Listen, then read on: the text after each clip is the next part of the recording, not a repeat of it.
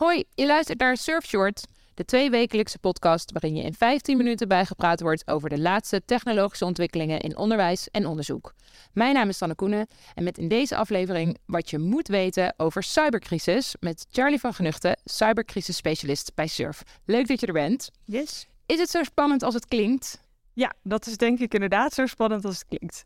Nou, leuk, daar gaan we het over hebben vandaag. Um, want kun je in het kort uitleggen, wat is cybercrisis eigenlijk? Nou, een uh, cybercrisis is eigenlijk precies hetzelfde als elke andere crisis. Um, dus we hebben bijvoorbeeld net uh, een paar jaar lang allemaal dezelfde crisis doorgemaakt, de coronapandemie. Uh, en het verschil met een cybercrisis is dan dat bij een cybercrisis het vanuit de cyberwereld komt, dus security problematiek is. dat betekent dat dus ergens in je IT-systemen iets misgaat of kapot wordt gemaakt door anderen. En je daar dan moet, mee moet dealen met dat dat impact heeft op je primaire um, bedrijfsprocessen. Kun je een voorbeeld noemen van zo'n crisis? Nou, de beroemdste, denk ik, uit onze sector is de Universiteit Maastricht hack van een paar jaar geleden, 2019. zij zijn toen aangevallen door criminelen die al hun data hebben versleuteld uh, en toen hen om losgeld hebben gevraagd om weer te zorgen dat ze up and running konden zijn. Dat heet een ransomware aanval. Um, en in die crisis moesten dus zowel um, het bestuur van de universiteit beslissen dat al het onderwijs en onderzoek tijdelijk moest worden stopgezet. Um, ze moesten beslissen of ze zouden gaan betalen of niet. De mensen op de operationele kant moesten kijken wat is er nou eigenlijk gebeurd, hoe kunnen we dit uh, weer uh, terugkrijgen. En op communicatief vlak moesten mensen bezig gaan met de media beantwoorden, politiek uh, beantwoorden en ook allemaal andere instellingen en bijvoorbeeld Surf ook betrokken houden om te zorgen dat andere mensen in de sector ook konden checken of het niet bij hen ook gaande was. En hoe kon dit nou gebeuren? dit kan eigenlijk iedereen overkomen. het is een vrij beroemd gezegde ondertussen dat ehm, het is niet de vraag of je gehackt wordt, maar wanneer.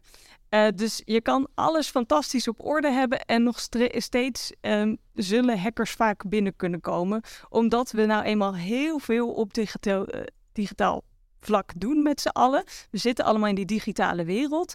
En er zijn de hele tijd uh, mensen, statelijke actoren, criminelen bezig om te kijken of ze ergens binnen kunnen komen. Dus de kans dat ze ergens een klein gaatje vinden en binnenkomen is eigenlijk vrij groot.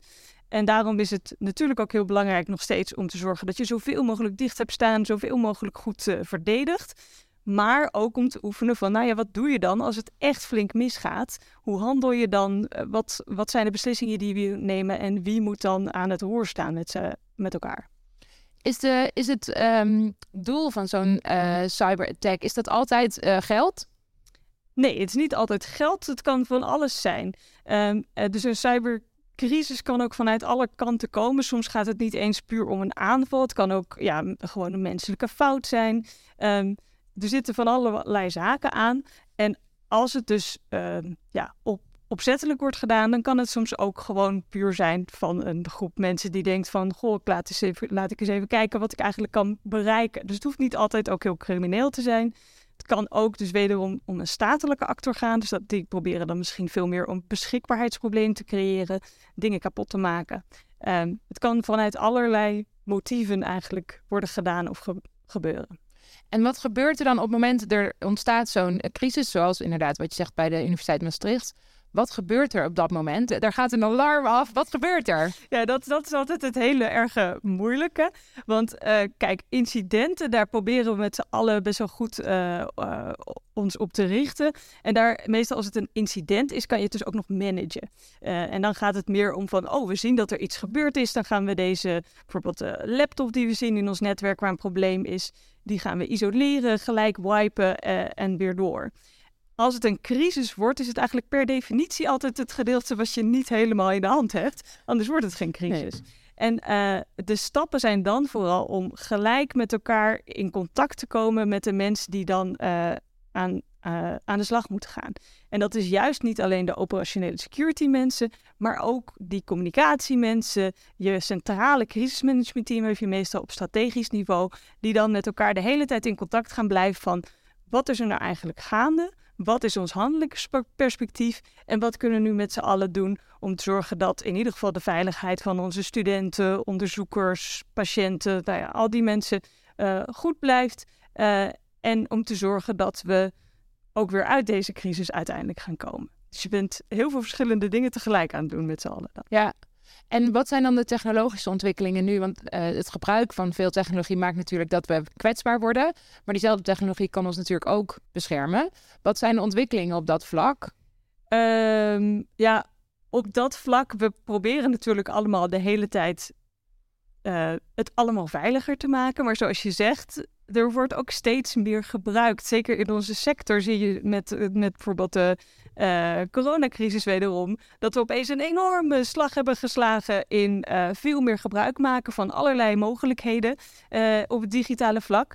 Maar heel vaak zijn die ook weer niet per se het meest veilig op dat moment. Dat, dat, dat duurt soms eventjes om dat goed te krijgen. Dus de ontwikkelingen die wij proberen door te maken zijn heel vaak helemaal niet eens op het ehm, het uh, digitale vlak met elkaar of met, aan tooling kant, maar veel meer met de samenwerking met elkaar, met kennisdeling en kennisverbetering binnen onze sector. Dus dat onze mensen weten hoe ze kunnen handelen. En hoe, hoe bereid je je voor op zo'n crisis? Op een crisis bereiden we ons op verschillende manieren voor. Dus al onze leden, dus de instellingen die, die aan zijn aangesloten, die die trainen zelf in, in crisismanagement en die doen af en toe een kleinere oefening. En dan op uh, groter gebied doen we de ozonoefening. Dat staat voor oefening zonder onzinnige naam. Dat doen we sinds 2016 en dat is echt een simulatiecrisisoefening waarin we met de hele sector samen een hele crisis doormaken in anderhalve dag. Een cybercrisis. En dan gaan we dus kijken hoe kunnen we samenwerken? Hoe doet iedere instelling het op zichzelf? En hoe werken we ook landelijk samen met bijvoorbeeld de onderwijskoepels, ministerie van OCW en ZCERT en CSC, dat soort partijen. Oké. Zijn er nog andere uh, voorbeelden of uh, grote gebeurtenissen in de afgelopen tijd waarvan je zegt dat was aan de hand? Of misschien wel wat mensen niet eens gemerkt hebben, maar dat het wel iets heel groots was achter de schermen. Heb je daar een voorbeeld van? Nou, ik denk dat het grootste voorbeeld uh, van, van de recente geschiedenis is ehm, in 2000. 17 was dat volgens mij, uh, was de grote aanval uh, op um, het netwerk van Oekraïne. Zeer waarschijnlijk door de Russen natuurlijk destijds. Um, die hebben toen door een bepaald soort worm hebben zij het hele grid van Oekraïne plat weten te krijgen. En dus dat, dat had invloed op alles in het leven. Dus opeens deden de uh, pinmachines het niet meer. Volgens mij ging ook op een gegeven moment hun hele elektriciteitsnetwerk down. Nou ja, echt enorme impact. En dat heeft zich ook verspreid door de hele wereld naar andere gedeeltes van uh, ja, andere landen en andere sectoren. Dus bijvoorbeeld uh, een grote Deense maatschappij, Maersk, die allemaal van die containerschepen heeft. Um, uh, die lag ook helemaal down. Wat ook weer invloed had op de Rotterdamse haven bijvoorbeeld. Dus je ziet dan dat zo'n aanval, waar je vroeger zou zeggen: oké, het is een aanval van een bepaalde staat naar een andere staat. Dus dat heeft invloed op die twee land. staten, ja. Inderdaad, dat is al erg genoeg. Um, dat dat, doordat het digitaal is en we allemaal aan elkaar verbonden zijn, uh, uit kan spreiden naar de hele wereld. Um, en dus ook heel veel invloed kan hebben op nou ja, het alledaagse leven van een, een burger van een land wat helemaal niks te maken heeft uh, met dat conflict. Maak je wel zorgen? uh, ja, ik maak me wel eens zorgen. Uh, ik lees gewoon ook geen nieuws meer, merk ik. Omdat ik gewoon denk van... Ik, ik hou me liever bezig met het voorbereiden op onze eigen crisis. En, en ook een beetje met die, die fictieve crisis die wij maken in onze oefening. Dan heel veel nadenken over wat er echt kan gebeuren. Want dan word je soms echt ja. blij. Ja, het klinkt namelijk heel kwetsbaar. Ja. Um, maar er zijn dus wel uh, dingen die je kan doen. Yes. Um, maar je geeft eigenlijk al aan, het zit vooral in de samenwerking. Want de technologie, blijft die dan achter? Of zijn er gewoon geen mogelijkheden om je echt uh, te beschermen? Of hoe zit dat? Er zijn zeker mogelijkheden, maar um, ik heb een keer een, security expert be, uh, horen uh, benoemen als... Het is als we, alsof we allemaal voor de stieren van Pamplona uit aan het rennen zijn... Alleen de stieren zijn zo groot als vrachtwagens. En de weg waarin we aan het rennen zijn, blijft ook maar doorgaan. Weet je, er, komt geen einde aan. Die, die stieren, die, die mensen of die, die problemen die op ons afkomen op, op security gebied, die, um, die houden ons bij of halen ons soms ook in en dan moeten wij er weer bij komen. Uh, dus uiteindelijk zeker, we kunnen ons zeker goed voorbereiden en we hebben heel veel goede mensen die dus ook goed weten te handelen. En dus ik zou nou ook weer niet helemaal despondent ervan worden. Um, maar ja, het, het blijft een, een, een gaande wedstrijd. Het is niet op een gegeven moment klaar, nee. uh, lijkt het in ieder geval. Nee, het enige wat je kan doen is misschien af en toe heel even dus maar er niet te veel over nadenken. inderdaad, ja. Oké, maar het is dus wel heel... Uh, de, de, noodzaak is dus eigenlijk heel hoog om er vooruit te blijven lopen.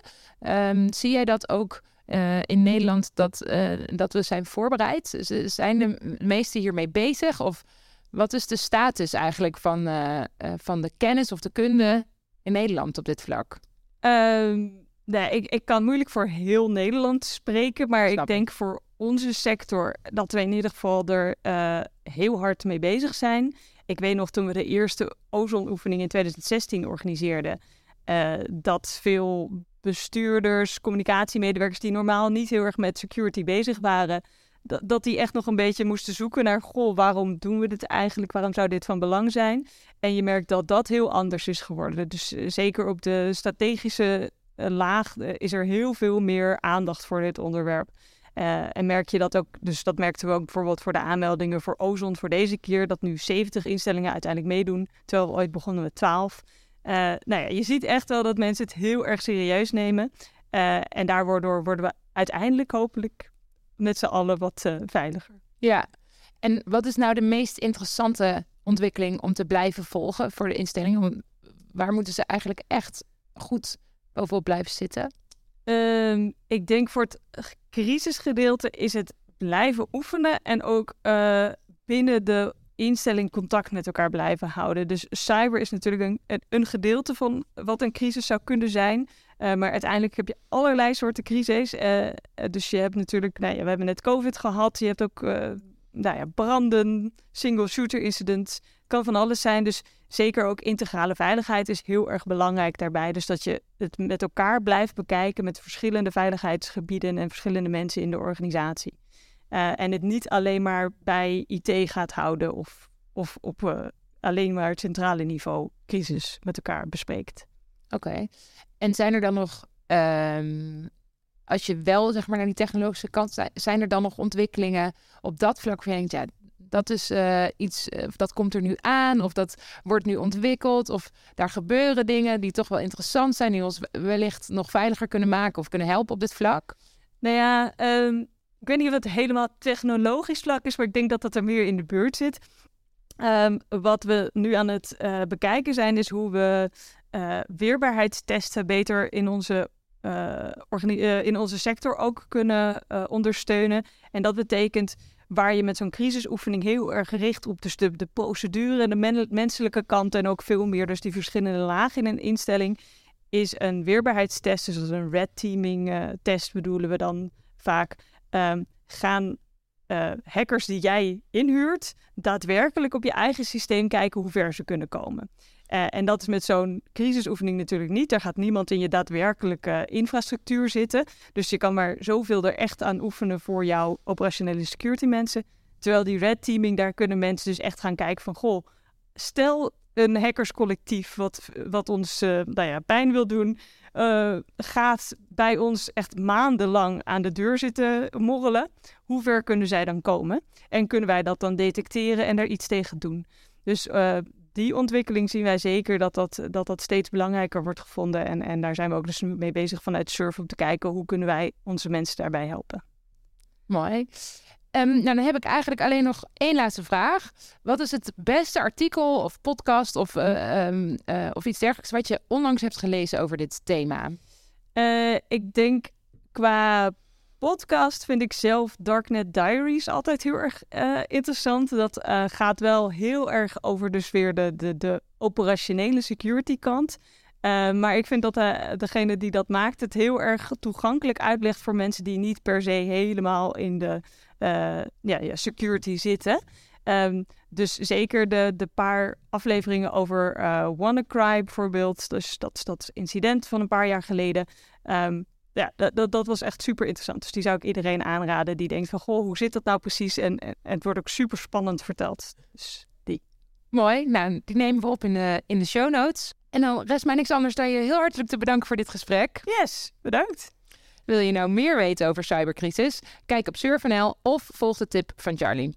Dit is een productie van Surf, de samenwerkingsorganisatie op het gebied van digitalisering in onderwijs en onderzoek in Nederland. Deze podcast werd gemaakt door Marieke van Dijk, Jan Michielsen en Sanne Koenen.